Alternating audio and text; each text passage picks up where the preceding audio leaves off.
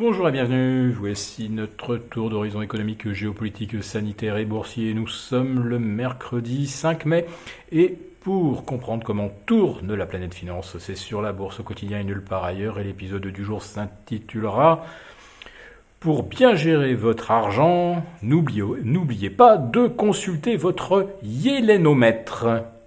Ah, qu'est-ce que c'est que cet instrument barbare? Eh bien, non, c'est l'instrument indispensable aujourd'hui pour euh, bien euh, piloter vos allocations d'actifs. En effet, Janet Yellen hier douche Wall Street en expliquant euh, qu'il faudra peut-être envisager à un moment ou un autre de relever de, les taux pour éviter une surchauffe.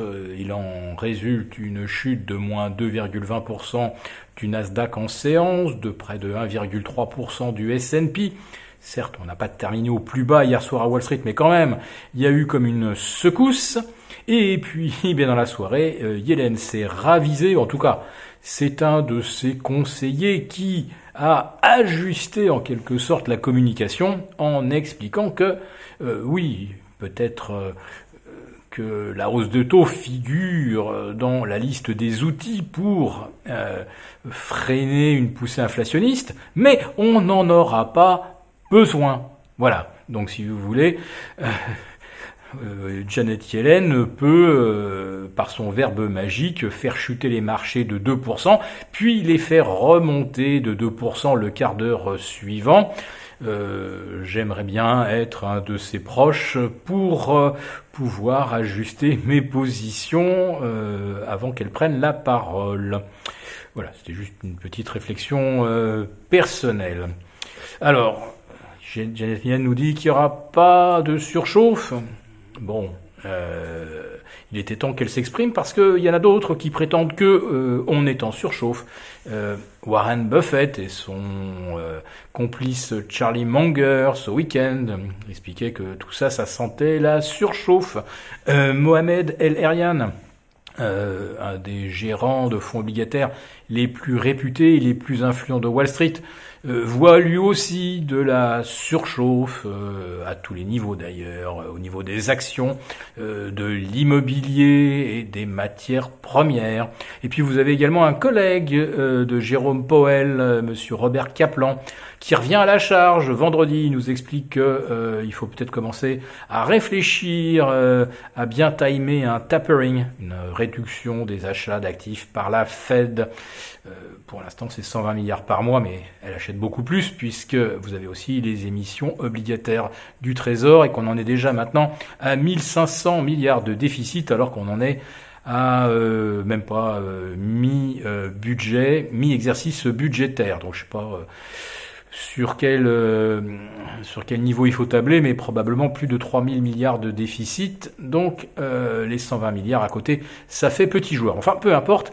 Donc M. Kaplan dit qu'il faut quand même envisager un moment euh, de réduire les, la, la quantité d'actifs rachetés par la, Fed euh, chaque mois. Et bien sûr, euh, faudra peut-être même envisager une hausse de taux dès 2022. Eh bien, Monsieur Robert Kaplan est revenu à la charge, expliquant que euh, c'est bien la politique monétaire de la Fed qui est la responsable de la flambée des marchés financiers. Enfin, il l'exprime de façon un petit peu plus politiquement correcte, mais c'est euh, à cela que ça revient. Ces mots précis, c'est euh, euh, la politique monétaire est largement à la base de la hausse des prix des actifs. Et il parle lui aussi de risque de surchauffe. Alors c'est sûr que quand on est à 6 ou 6,5% euh, de prévision de croissance, qu'on en est à 29% de hausse des salaires euh, depuis euh, avril 2020, alors bien sûr, c'est pas les entreprises qui ont augmenté les salaires dans ces proportions. C'est simplement que les revenus ont progressé avec les chèques fédéraux.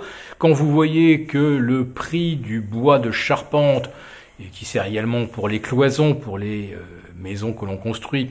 Euh, le prix est multiplié par trois. Euh, maintenant, on manque également de tuiles pour les toits. On manque même de chlore pour les piscines. Rendez-vous compte, oui, il y a pénurie de chlore. Mais comment va-t-on faire?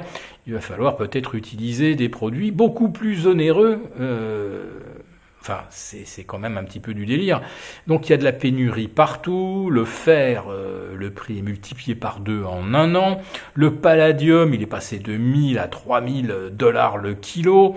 On a un cuivre, euh, bah maintenant qui est à 10 euros le kilo et à 10 000 dollars euh, la tonne il n'y a que Janet Yellen pour penser que tout ça eh bien, donnera une inflation transitoire. Et c'est ce mot transitoire qui aujourd'hui doit faire réagir. Vous savez, tous ces programmes algorithmiques euh, couplés à des, des analyseurs lexicaux. Voilà, donc s'il a fait nous l'âge du transitoire, transitoire, transitoire, eh bien à chaque fois, hop, ça provoque une détente de taux, ça provoque une remontée des marchés d'actions. Et puis inversement, vous avez le méchant Robert Kaplan qui vous dit, eh non, euh, il faut quand même être raisonnable et euh, commencer à réduire un petit peu le montant des liquidités disponibles. Et c'est effectivement cette surliquidité qui explique les leviers considérables pris non pas euh, par euh, les, épargnants, euh, même s'ils sont nombreux à venir en bourse, mais c'est pas eux qui prennent le plus de leviers, ce sont les hedge funds. Et vous avez également des prises de risque colossales sur les crypto-devises. Vous avez le Dogecoin dont la capitalisation dépasse maintenant, je crois, 60 milliards de dollars. c'est plus je crois que la capitalisation du PS est plus que la plupart des constructeurs automobiles. Derrière le Dogecoin, il n'y a aucun emploi, il n'y a rien ni personne. C'est une blague. Mais voilà, c'est les tulipes euh, de l'année 2021. Et cette folie continue. Ça ne serait évidemment pas possible si d'un seul coup les taux montaient et si l'argent un tant qu'il soit plus cher. Si cette vidéo vous a plu, n'hésitez pas à nous mettre un pouce. On vous retrouve demain pour notre live dès 11h30. À très bientôt.